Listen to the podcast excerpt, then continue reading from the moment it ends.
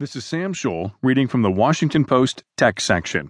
Apple's new vision for the App Store could load us with a lot more monthly bills. By Hayley Tsukayama. Apple's Worldwide Developer Conference, an annual confab for hundreds of people who work to make apps and programs for its devices, kicks off on Monday with a major keynote. Chief Executive Tim Cook will take the stage, as he does each year, probably to announce new versions of Apple's mobile iOS platform and desktop OS X platform.